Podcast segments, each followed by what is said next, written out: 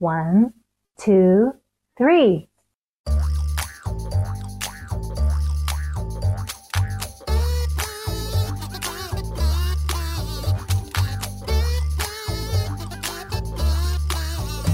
Welcome to Three Song Stories, the show that has stumbled across the fact that asking people to dip into their memories to find songs that are indelibly linked to moments in their lives turns them into their own best storytellers. Thanks for listening. I'm Mike Canary. Our guest this week is Rada Angelova. Rada is known for her work in theater in New York City. She started as the actor, writer, and producer of her own solo show that was presented at the Midtown International Theater Festival, and then she stepped behind the curtain to represent some of the world's longest running musicals, including Chicago and Cats, while they were on tour in the U.S. Rada is originally from Bulgaria, where she says she first found her passion for music. Today, she co writes with songwriters from Nashville, Canada, North Macedonia, and others. Her songs Anonymous in New York and Margarita are among her most popular and can be found under her music artist name Rada and Subject to Change. Inspired by her experience in the Big Apple, Rada created a career development class introducing creatives and producers from Eastern Europe to the theater world on Broadway and beyond called This Is My Show. Rada comes our way via episode number 253 guest, New York City based Bulgarian American actress, filmmaker, model, fire dancer, teacher, and more, Evgenia Radilova. We caught up with Rada remotely from her home in Bulgaria. Hey there, Rada, how are you? I'm very well. How are you? I'm doing very well. Thank you for doing this from, you know, almost literally the other side of the world. Um, where in Bulgaria are you? I'm in our capital, uh, which is called Sofia. Can you describe where Bulgaria is on the map on the globe for our geographically challenged listeners? Sure, it's in Southeast Europe. So I imagine that many people have been to Greece. Uh, we border Greece and Turkey on the south, and Romania on the north, um, Serbia and North Macedonia on the west. So that should give you an idea. And uh, also the Black Sea on the east. So you're roughly the same latitude as about like New York or the northeastern United States. So what's the weather like there today?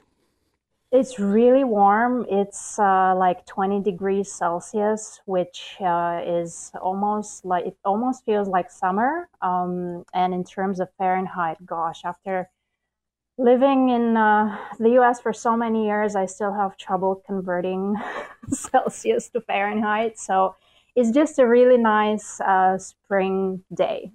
I looked up uh, what the temperature was right before we started, and it's 71 degrees Fahrenheit. there you go. uh, okay, so let's get to the music stuff. So, what's your earliest musical memory, if you had to flash back, something that stuck with you?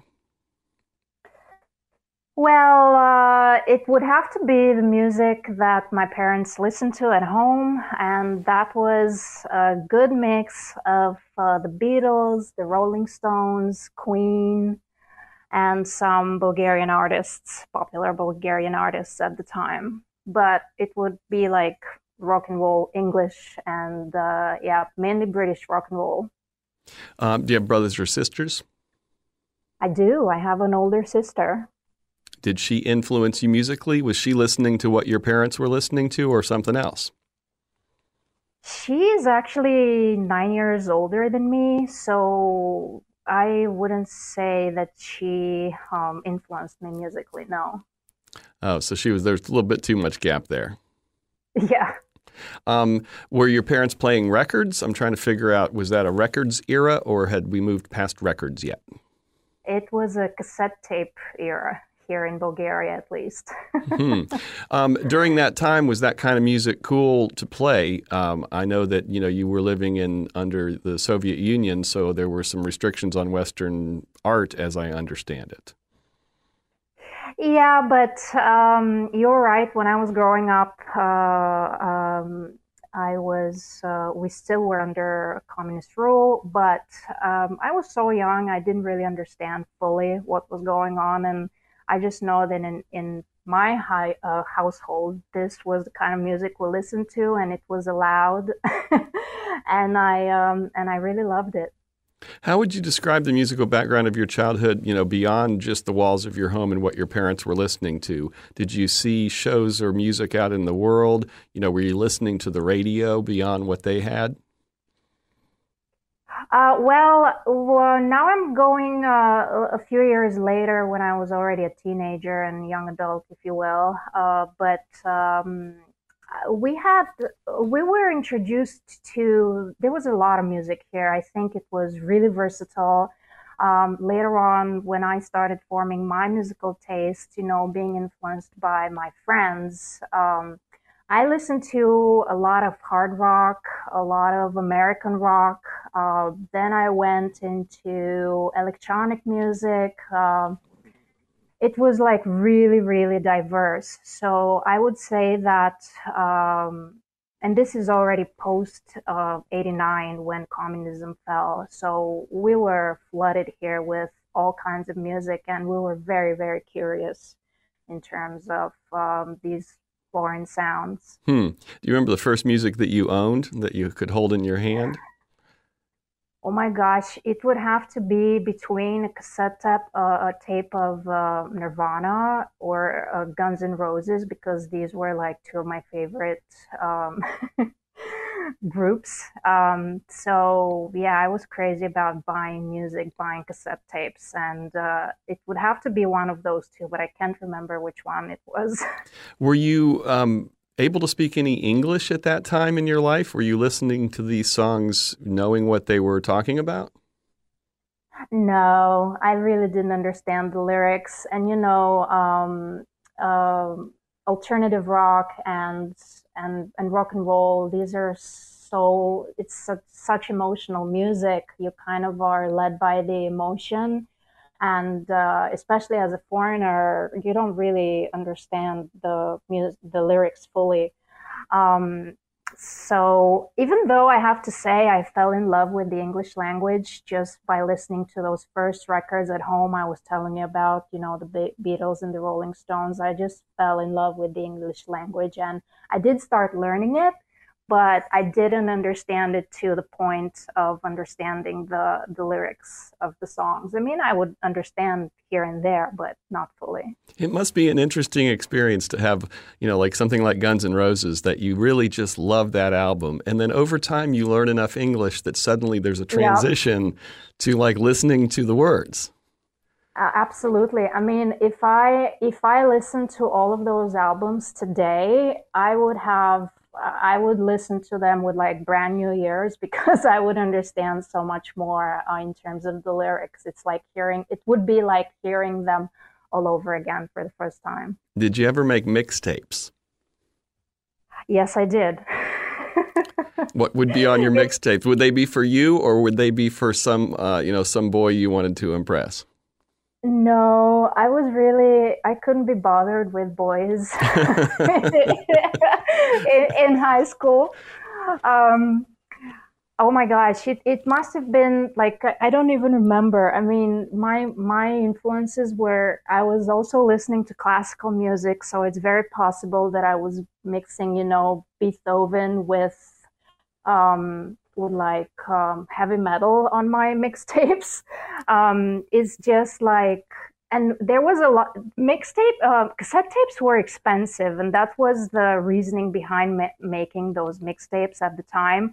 You would borrow a tape or two from a friend and you'd go home and you'd use your um, cassette tape player to to transfer over something to a tape or to a tape that you didn't have to pay for. So I guess uh, it wasn't it wasn't good for the artist, but uh, we did what we could to like get our get our hands on some fresh music. Absolutely. It was revolutionary to be able to like put together your own playlist. Kids these days have it so easy with their playlists. Um, yeah. Okay. Uh, before we get to your first song, um, uh, do you remember the first time you saw music performed live that wasn't some sort of like a choir, but like a concert? Yes, I do. It actually leads into my first song because that was a concert that my um, parents took me to. It's a Bulgarian artist called Vasil Naidenov, and uh, my parents took me to his live concert in um, close to where uh, where I grew up. Well, should we listen to the song or do you want to talk about the story that goes with the song first? Well, um, well, let's say uh, sure. Let's let's dive into the song. Um, it is called uh, Julie, and it's actually a Bulgarian cover version of a so- uh, song called "Oh Julie" by Shakin' Stevens, and the artist who performs the Bulgarian version is called uh, Vasil Naidenov. And this song brings me back to um, early childhood kind of my memories are pretty blurred, but um, I was dancing in our living room secretly, supposedly secretly, because um, I do like, um, you know, I was shy. I'm dancing to this song like wildly. And then at some point, I realized my father is speaking in from the from the door, uh, which had this kind of like a smoky mirror, uh, not mirror, but window. And so the minute I see his silhouette, I'm like startled. I get all shy and I try to like chase him away uh, so I can uh, continue my activity. And uh, I think that he really um, realized that I was quite musical at that time and then uh, insisted that I uh, take piano lessons and I kind of developed uh, that musicality. Uh, so let's listen to it. All right, this is uh, Rada Angelova's first song today. This is, like she said, Julie. Um, the artist is Vasil, Night. how do you say it? Vasil Nidanov? That's right. All right, and like she said, it's based on the song Oh Julie by Shakin' Stevens.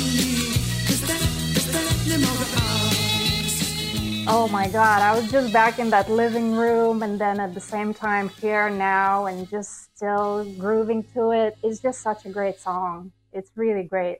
Thank you for bringing me back to it. I, I, I really haven't listened to it in a long time. And I have to tell you, I realized this is a cover version uh, just recently. I, I thought that this is his original song. And one day I was sitting in the car here in Bulgaria and they put on the original and I was like, "What?"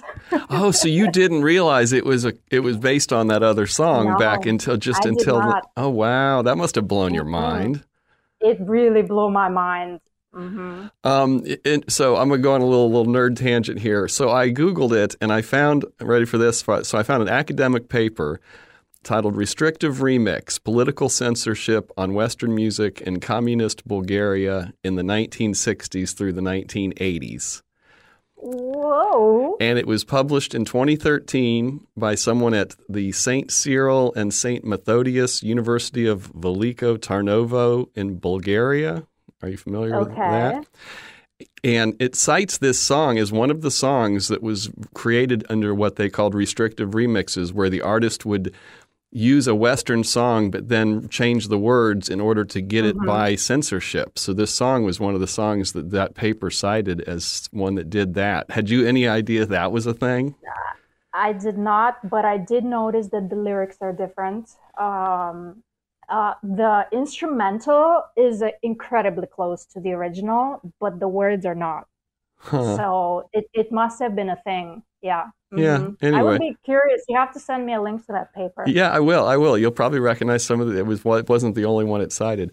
Um, so you mentioned piano. You said your dad saw you dancing and picked up on your musicality. So then you became serious about piano. He wanted me to become serious about piano. I did not.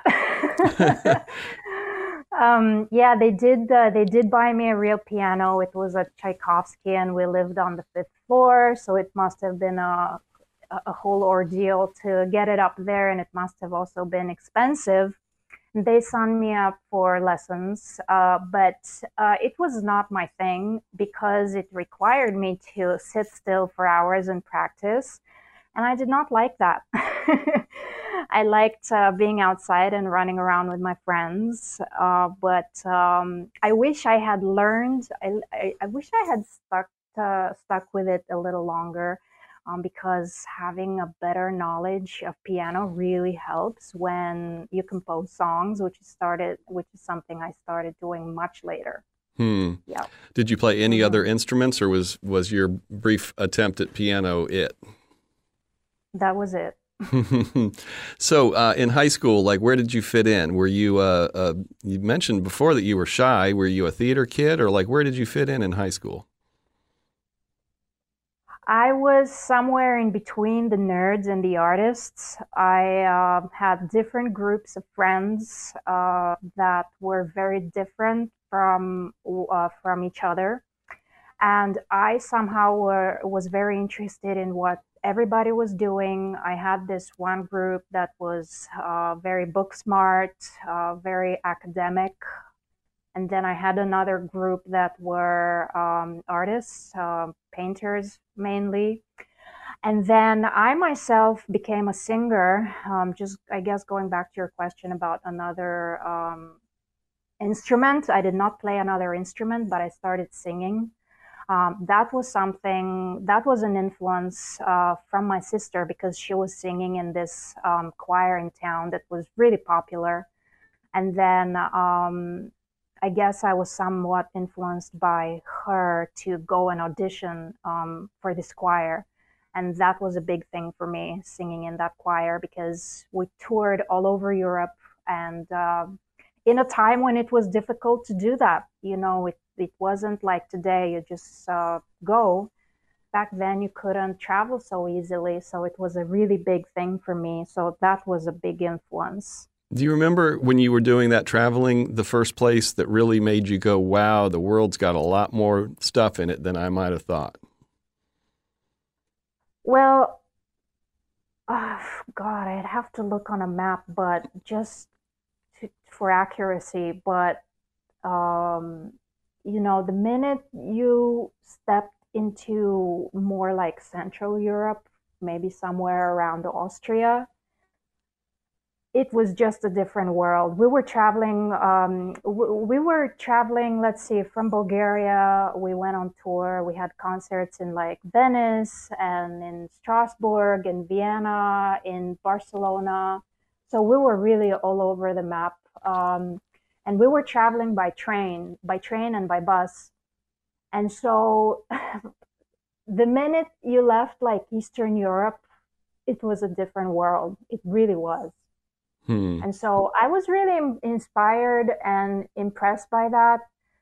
Um, and and that influenced me actually to um, see more of the world. So uh, when it came time to for me to apply uh, for college, I knew that I wanted to study abroad and I decided to that I wanted to go to the U.S. I only applied for um, schools in the U.S., colleges in the U.S. because I knew that I couldn't get any financial support in Western Europe, so I didn't even try there. Hmm. Well, we'll get to college in a little bit, but let me do a little more high school. Um, high school dances. Do you have any high school dance memories? Oh yeah, tons. What would what would have uh, been the big songs playing during that era? What popped into your head? Well, I I remember a lot of. Um, I had a very strong um, rock um, period, I guess, and uh, it was popular to go to house parties and also to concerts of local bands. And the dance at a rock concert is headbanging, right? so there was a lot of that. Uh, and then after I uh, got over that phase, I don't even know that I got over it because I still appreciate that music very much. Um, but then I had a phase of electronic music, and there was a massive uh, movement in Bulgaria, which still exists, uh, it was a group of DJs that were very progressive and they were keeping an eye on um, uh, the latest electronic offerings from abroad. They were organizing these massive parties called Metropolis. Uh, so the dance uh, there is, I mean, it's kind of like what you make it. Anything goes. What did you want to be when you grew up during that time? Did you have a sights, you know, do you have sights set? You know, you say you wound up wanting to come to the United States, but like what was your goal at that point? My goal was to come to the United States, and then I um, did not um, I did not know what I wanted to do professionally growing up, and I allowed myself to experience uh, each year as it came, and I didn't really uh, feel too pressured that I didn't really know yet. And actually, I think it was a really good choice for me that I decided to um, come to the United States. I graduated from a liberal arts college. And then by the end of that, I knew what I wanted to do.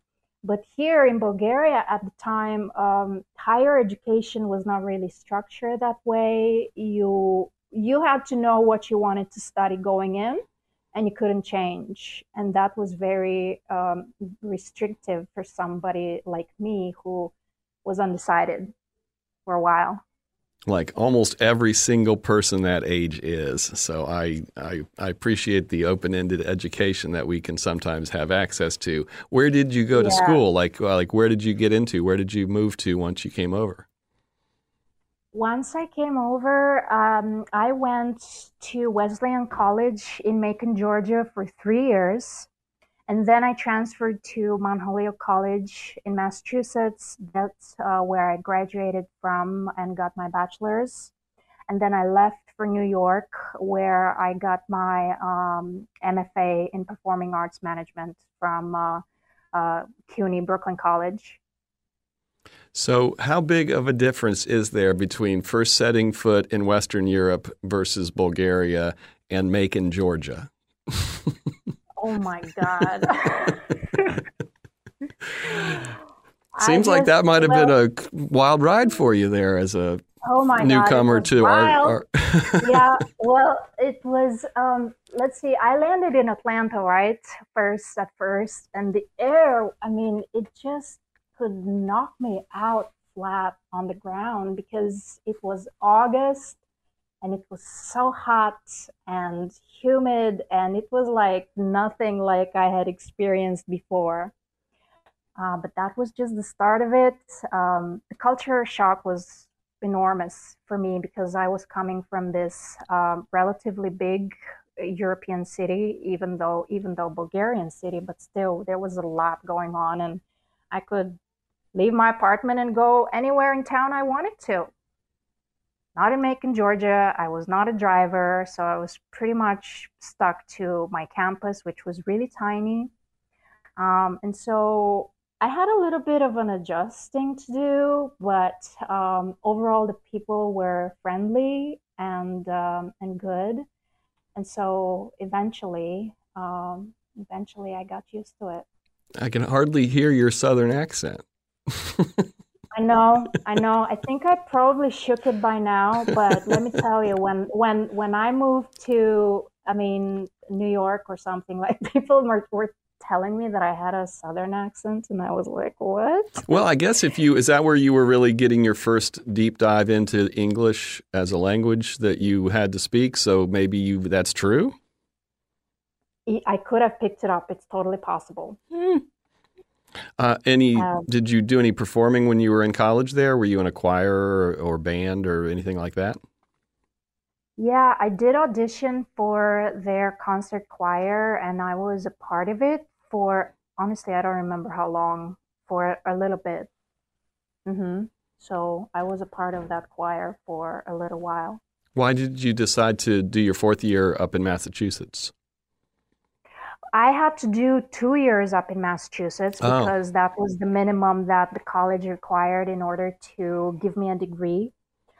Uh, I think that I wanted to um, experience the culture in the Northeast and just uh, experience a different pace of life. Um, so yeah, I was just exploring other possibilities. As I told you, the first several years, and and that college, Mount Holyoke, was actually a college that um, I also initially applied to, um, just when I was still in Bulgaria. I didn't get in uh, right away, but I kept trying. So eventually, they accepted me. So finally, I transferred. At what point did New York become your target? New York became a target in my senior year of college. What yeah. was what was probably probably in my second semester, so very like late. what triggered that? What was the pivot? Well, first semester of senior year, I took an acting class, and that um, changed my life. Uh, I decided I wanted to uh, work in the theater, and I started taking class after class after class. And my professors said that uh, if I wanted to work professionally in the theater, I have to be in New York because that's where it all happens. So uh, that's where I went. all right. Well, I've been waiting for theater and acting to come up somewhere, and it wasn't until the second semester of your senior year, but we got it. Okay. Well, we'll yep. get to we'll get to New York in a little bit, but let's do song number two now. Sure. Are we playing it first, or that, that is to- totally up to you. We can just leap right into it, or you can tell the story. Let's uh, leap right into it. All right, this is "Groove Is in the Heart" by Deee-Lite. There's three D or three E's there uh, from their album "World Clique," released in 1990. This is our guest today, Rada Angelova's second song on Three Song Stories. This is biography through music. One, two, three. Sing it. oh, I have, oh, yeah. I remember that song, but I've never listened to it in headphones before. That's something. So what's what's the story, or where, where does that take you? That takes me to a really groovy summer. My first summer uh, as a young adult uh, without parents, uh, going on vacation by the Bulgarian seaside with a bunch of friends and uh, it was a group of uh, very artistic friends. Uh, they were all painters, and uh, each year, as part of their education, they were taken to this beautiful town, very ancient, called Sozopol, to uh, practice and develop their skills there. So they took me to Sozopol. it was my first time uh, there, and I still go back to it every year. And oh, it was incredible um, just experiencing a summer like that with friends like that. Uh, we didn't go to the regular beaches. They took me to the cliffs in town, um, from which you could jump directly into the deep sea.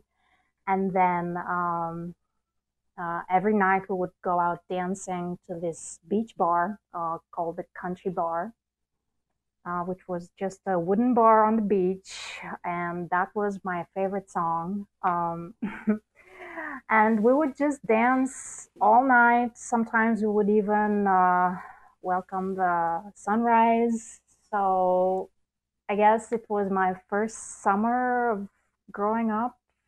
I don't know if you could call it that, but truly unforgettable. About how old were you? Oh gosh, 16, 17, something like that. And was this, you know, your parents weren't around, so you were kind of independently partying and being. Mm-hmm. Hmm. When was the last exactly. time you when was the last time you listened to this song? Well, you know, in preparation for today, I was uh, kind of like picking my brain, trying to pick my own brain, and just like um, I just listened to it in preparation, I guess. Danced to it a little bit in the living room with my with my little daughter. Um, we love dancing together, so it was just recently. But before, oh, oh, before that, I heard it about a month ago in a local club here in Sofia. So they still play it. Well, they still play it, and it still gets me every time. Well, it's got a great groove. It's kind of hard. To, it's kind of timeless. Mm-hmm. I would, I would, I would consider it to be timeless. Um, you, uh, you, you mentioned your daughter. How old your daughter? Yeah, two, just two. a little over two. A little over mm-hmm. two. Okay, so not not picking up on her own music yet. Um, okay, so so let's go back then now to to New York. You you decide you you fall in love with theater and you decide to move to New York. So what was your plan and how did it start? So uh, my second semester of senior year, I was already I already started writing, uh, and I was seeing a lot of theater. Whatever um, shows would come to uh, that part of Massachusetts, and I really uh, got the bug for solo shows, uh, and I started writing my own solo show. Uh, started writing on topics I was interested in, and eventually I got this dream to produce my own solo show. So that was my plan. That was my goal uh, for um, something that I wanted to do in New York. Obviously, uh, gosh, I was really young. I was brand new still you could still say I was brand new to the theater. I was doing a lot. And so I really didn't know how long I would last in a city um, like New York. Um, so when I got there, um, I kept working on um, mm, this show that I was writing. I continued taking acting classes. And then um, I was trying to find a job that could help me, uh, you know, support myself while I figure things out. And to make things more interesting, I also decided that um, I was going to apply for um, this program that I found, uh, Performing Arts Management Program in Brooklyn College. So that's what I was doing in my first year. Uh, but by the end of my first year in town, um, I was able to present my show at this uh, summer theater festival, uh, which accepted it. Um, so that happened. What was the show? What was it called? What was the, the basic gist of it? The show was called uh, When Silence Explodes, and it was like it was structured like an orientation session into American life, um, designed to help international students uh, get acquainted, you know, get uh, familiar uh, and, and ready for what's to come. Um, so it was an exploration of American life from the point of view of many different characters who were of a very diverse background, um, socioeconomic. Um, I had foreigners. I had um, you know different um, races in there, Native Americans, African Americans. So everybody was talking about their experience um, as they know it. Hmm. Yeah, um, this was uh, these were the themes that were interesting to me at that time. I was by then uh, I had already been here for five years, but I was still discovering a lot of new things, and I was pretty blown away. How how often did you perform it, or was that just the one time? No, I uh, performed it several times uh, as part of the festival. It was, um, I can't remember, maybe four times. But in preparation for the festival, um, in preparation for the festival, I was doing parts of it uh, in different places. Like I did a part of it uh, back in uh, Mount Holyoke and I did it um, in uh, for a part of it for the Bulgarian community uh, in New York. Uh, so it was really a year long journey for me uh, with multiple performances. Then uh, one of the monologues was accepted at a uh, some kind of a competition in New Jersey, so I took part of that too. So it was like a maybe up to 10 times, I would say. I performed it total. So your bio says that you stepped behind you stepped behind the curtain to represent some uh, musicals, and you just alluded to the fact that you started taking classes at Brooklyn College. I think you said so. Tie those together. So you ended up doing uh, more representation kind of stuff, right? Yeah. Well, after I um, after I produced my my solo show at this theater festival, I, that was my first experience stepping also behind the curtain um, because you know you also become your own producer. Sure, so yeah, I yeah. To, yeah, I got to learn how, about that whole world behind the scenes then. Um, and then, um, having produced this show, uh, this really got the eye. Uh, this really was impressive for the head of the uh, program, the Performing Arts Management program at Brooklyn College, uh, that I really got to do that, that I really got to put the show on stage. And I think it was a really, it really helped me to get accepted into that program, which is excellent. Uh, there, I continued to um, explore what else I could do in the theater because I didn't have another idea for a show. And so um, I, I just wanted to stay and work professionally in the theater. So I um, um, was trying all kinds of different things. I worked for a performing arts center in New York. Then I interned for a commercial Broadway producer. And then I met um, the head of the agency, which I eventually um, worked for a long time, uh, in one of my classes. Uh, his name is Gary McAvay.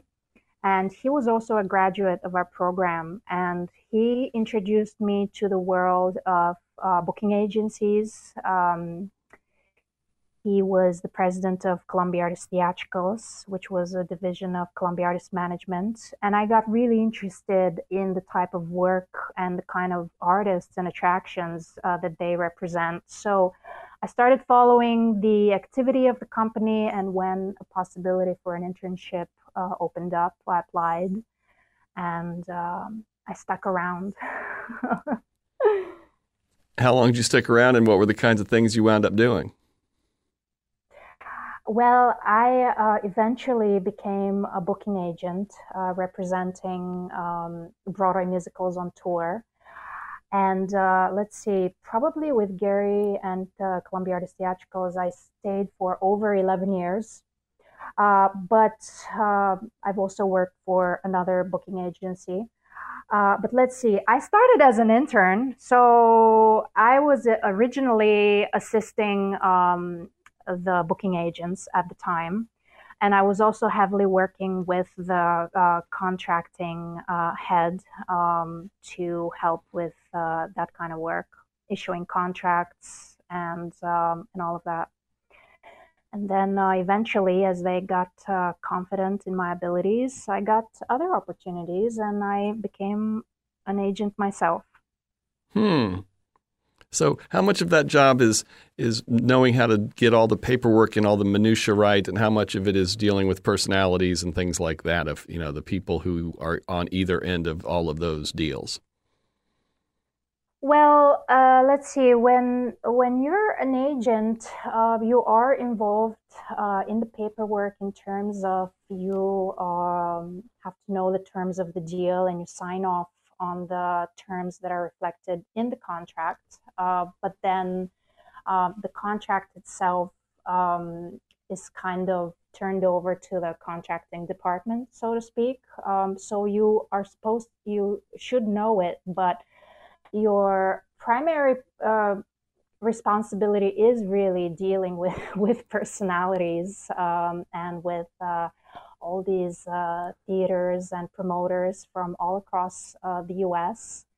Uh, and knowing how to, um, you know, um, get the job done. Uh, because at the end of the day, we work for the producers, and so um, we work very hard to um, book a profitable tour, but we also want to um, kind of uh, nurture our connections all across the all across the country. I bet you've worked with some real personalities. Well, show business. Yeah, it's full, it's full of personality. Absolutely, um, and you're a musician too, right? So, uh, Rada and Subject to Change. Tell us about that. Well, uh, yes, I think that uh, that early experience, um, well, first of all, experiencing music, you know, in your body uh, as a kid, dancing really young, and then becoming a singer. Um, I think my connection to music is very strong, and I lost it for a little while. and then um, it kind of resurfaced uh, very surprisingly to me in this uh, desire to write songs. And I, I try to look back and I try to figure out how it happened. You know, um, I was listening to a lot of great music because uh, I was, our team was representing um, Cats Chicago and just like these musicals with amazing music in it. So I was listening to a lot of that.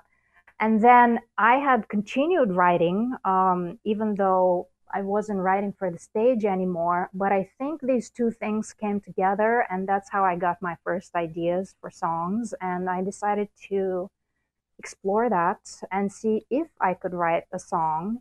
Um, so that's how that started, and um, that's where sub- where subject to change uh, comes from actually, because I wanted to change the fact that I had lost my connection to music. Um, so that's what I wanted to change, subject to change. Hmm. You um you've written and co-written with people. Um, any any any songs that you've written that have been wound up being recorded by you know somebody by besides yourself? Let's see.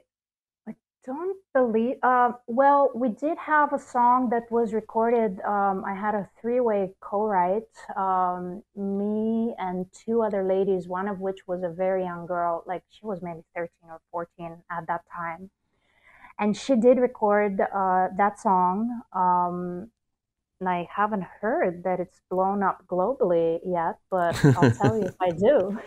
um, you know, I, I have, uh, uh, we have um, uh, both your song Margarita and An- Anonymous in New York, and I was going to play a little bit of one, and I wondered which one you think we should play a little bit of. Oh my God. I couldn't pick between one or the other. We uh, you do it. Here, I'll flip a, I'll flip, I'll flip a coin. I carry around a a silver dollar. Okay, Jared. Heads, it's uh, Margarita, and tails, it's Anonymous in New York. Oh, am I supposed to? No, I'm flipping a coin. It's heads. Oh, it, so, so Margarita.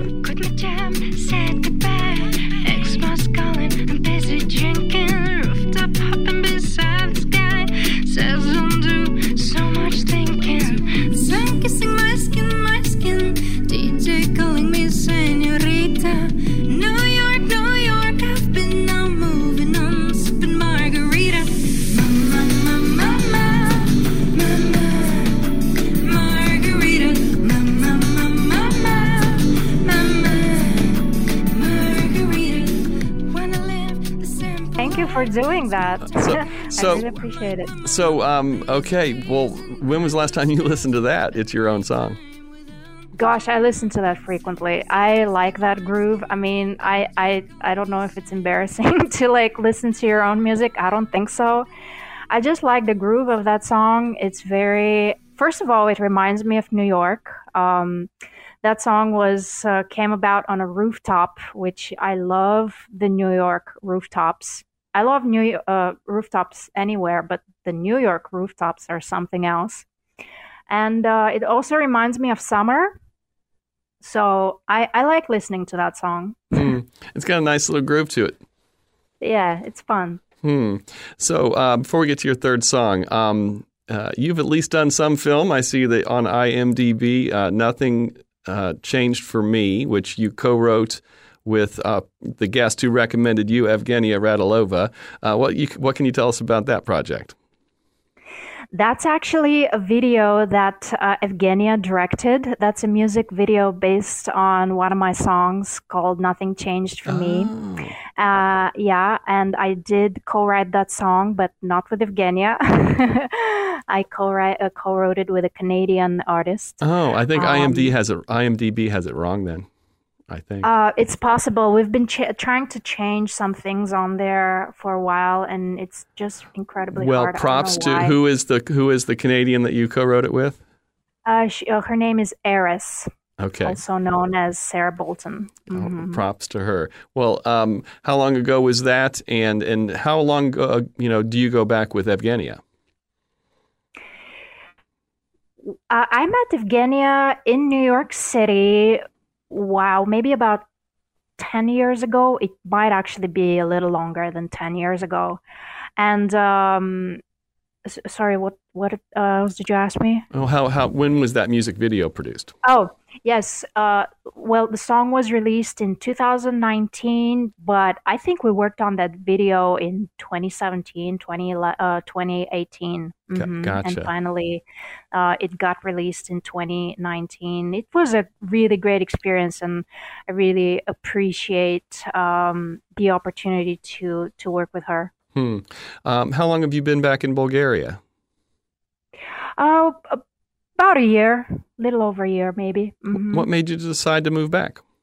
I was really, um, I think I had some nostalgic feelings in me, quite honestly. Um, I was feeling those for a few years. Um, and then uh, COVID, COVID came about, and uh, and then my daughter came, and I thought that it was a good time to take a break from uh, New York, from uh, my work uh, in the theater as I know it for the moment, and uh, spend more time with uh, family over here and also with my daughter. Hmm. So. Mm-hmm. Well, okay. Well, let's do your third song now. This is the uh, the song from Cats. How would you like to go? Uh, let's let's play it. Let's play it. All right, this is Memory from the musical Cats. Uh, premiered in the London New London Theatre in 1981, then opened on Broadway the following year. Uh, it's Rada Angelova's third song today on Three Song Stories. We're going to play the original Broadway cast version.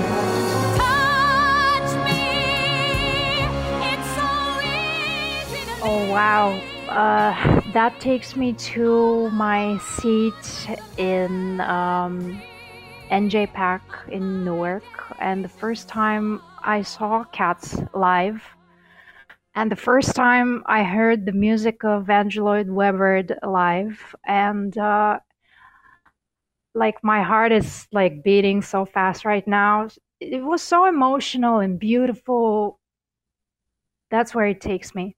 I was uh, I was a young I was still I don't know how long I had worked at Columbia Artist uh, Theatrical by that time, but um, I was still relatively new, and I was supposed to know, of course, all of the shows on our roster, and uh, all my colleagues um, in in the field uh, they grew up with the musical theater, most of them, uh, but I didn't, and so uh, that was very very impressive and very very moving yeah i was still new to the world of musicals and the w- music of andrew lloyd webber was just hypnotizing to me absolutely hypnotizing How many uh, different shows have you seen, would you guess?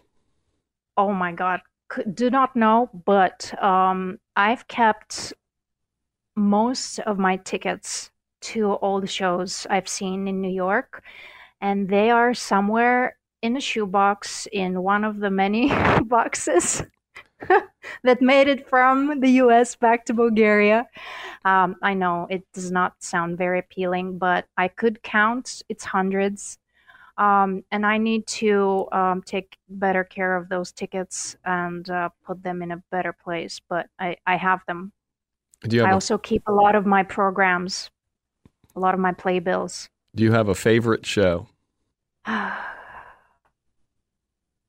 I don't know if I have a favorite, but Cats is a special show to me. Maybe for this reason that we are talking about today. Did you watch the Cats movie that was kind Did of not. kind of roundly panned? so you didn't even you didn't even like give it a glimpse. Um, I ha- I did not see the movie. um, do you keep up with new theater that's coming out? You know, I have a daughter who's a theater kid. She's getting ready to go away to college, and she's always on YouTube trying to see, you know, anything she can of the new stuff as it rolls out. I try to. It's um, I I have to admit that I'm seeing um, a lot of new theater here in Bulgaria now. Um, I kind of take a peek at uh, uh, what's going on on on Broadway and on tour, of course. Uh, but I'm really excited by what I'm seeing here. Um, it's very different, and there are some um, American guest artists here that are also new to me. Um, like I saw the work of Robert Wilson here uh, for the first time, American director uh, Robert Wilson, who was invited at, uh, by our National Theater um, to work with, collaborate uh, with uh, their team and produce The Tempest. Hmm. Um, mhm. You said some of the And then, of oh, course, go, go, go, and then of course, there is a lot that goes on um, on the scene by uh, Bulgarian artists. Um, yeah, You said that what's happening there is very different. Can you characterize like what that difference is? Well, just uh, the rep- the repertoire is very different. Uh, a lot of um, European writers, a lot of Russian uh, writers as well, because um, that's just the history of theater here. That um, influence is very strong. Um, and of course, as I said, um, Robert Wilson as an as an artist is very. I mean, he's unique, uh, right? So his aesthetic uh, was very. Uh, it, it is not something that I'm accustomed to. Um, I was accustomed to even in New York.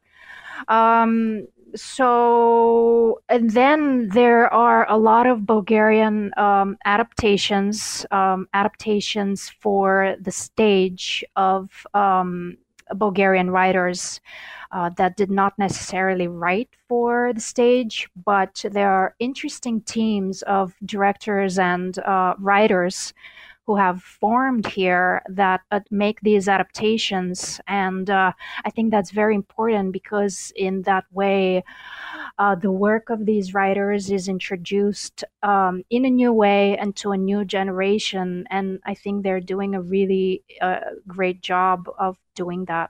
Cool. I'm glad I asked. Um, okay, are you ready for a speed round? Well, ready or not. ready or not, here we come. Uh, Rada, do you have a nickname that has stuck over the course of your life that you would be willing to share? Actually, Rada is my nickname. Uh, oh. Uh, my my full name is Radoslava, and Rada. Uh, if I could tell this story, but um, my acting teachers always got so excited about this nickname because it's short for, it stands also for uh, Royal Academy of Dramatic Arts. Um, so I tell myself that uh, I was meant to work in theater. I think that just, it's like all there in the nickname. Your nickname is an acronym. That's great. Um, so, uh, when was the last time you purchased music that had physical form? I don't remember. It's a shame. No, that's okay. You're not. You're in the majority these days. Um, uh, mm-hmm. Do you do karaoke? No, not my thing. I prefer to write original music and sing my own songs. if you were, that's okay. If you were a championship wrestler, what music would you come in on? We will rock you. What would your wrestler name be? Um, R- Rodimus Prime. I absolutely love that. that I, is, I, knew you uh, were going to respond to that, Jared. Jared might be wearing Jared might be wearing a Transformers T-shirt right now. As we there speak. you go. um, if you had to guess, what would you say is the song you've listened to the most times in your life? That may very well be "Dancing and Prancing" by Danny Tenaglia. I don't know that song, but I trust your I trust your ju- I trust your judgment on that. Um, um, can I cut you out? Can I now cut you off for one minute because I think uh, my daughter and husband are at the door and they cannot go in. Oh yeah, yeah. Oh sure. Go ahead. So go ahead. We've only got a few more questions, but go ahead and let them okay, in. Cool. Hello. Hello. Okay. Hopefully it doesn't get too noisy now. No, we're we're really almost done. Okay. Song you wish you could hear again for the very first time. Riders on the Storm by The Doors. Album you wish you can hear for the very first time. It's that one by Danny Tenaglia. That uh, was it. Experiment. I don't remember the name. Elements. Elements. It was called Elements. I'll have to check mm-hmm. that out as well. Um, yeah. What would you say is the most overplayed song of all time? Mm, overplayed. Is there such a thing as an overplayed song? Um, I don't know. Hallelujah. well, I think you could also just have said what you said, in which is you don't think there's such a thing. Um, are there any songs you'll avoid listening to?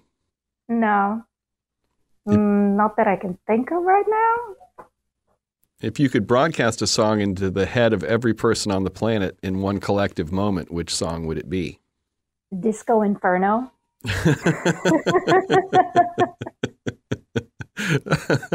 like yeah, that. because I, I like that answer a lot. Friends, and uh, everybody would be on the dance floor, and everybody would be friends. Is there a best album of all time in your opinion? can't think of one. No.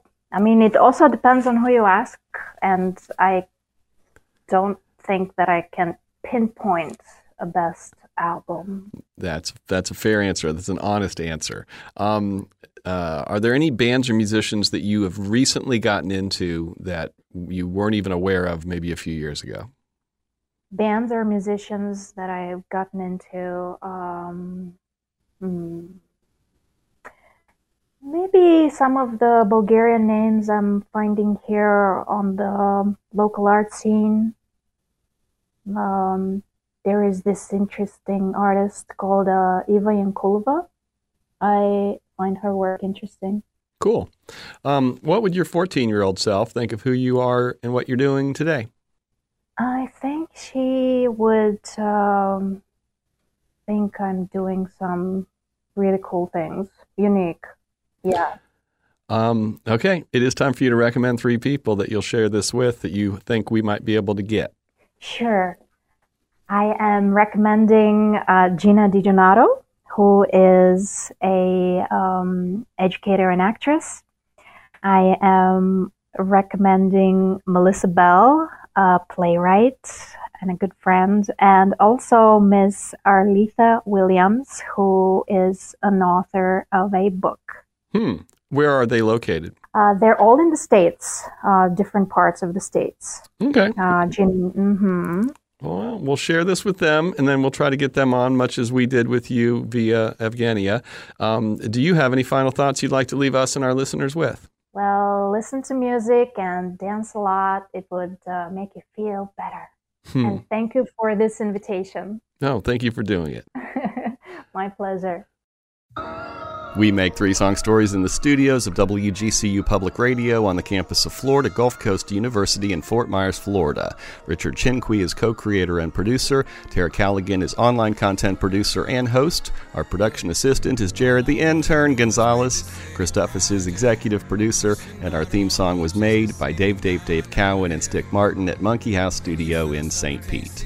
For this week's parting tune, we're jumping back one year to episode number 217 guest Apollo Fresh. He's a Southwest Florida based nerdcore rapper who specializes in anime rap. Apollo's first song was Bigger Than Me by Big Sean from his album I Decided. He said in 2018 he was going through a very dark time with some mental health issues. He said music is normally his mental food, but at that point he just couldn't eat but Big Sean's music made him feel safe and got him through those dark times. I was like going through like a spiritual transformation, but I also was just not grounded at all. At all. So I would listen to music and I would get scared. Like it literally be like any music. I couldn't listen to any music. Hmm. It was wild. And it was like music was feeding me. And I was like, I didn't know what to do. But Big Sean's music is very like empowering and spiritual in some ways. It just felt really safe but at the same time it was motivating me because as I was going through this like transition, I became so aware of myself, even though in some ways I was disconnected. I was like, man, I know where I want to go from here. I know what I've been doing was not leading me where I want to go. And from here on, I'm changing the direction, the rudder on my ship, and I'm going to the top. And Big Sean music like helped facilitate that. That album had bounce back, like literally the titles, like stick to the plan, like voices in my head, like just sacrifices by Migos. Like you got to make sacrifice. Like it was just, it was like a self help book in a in a bumping album. Keep listening.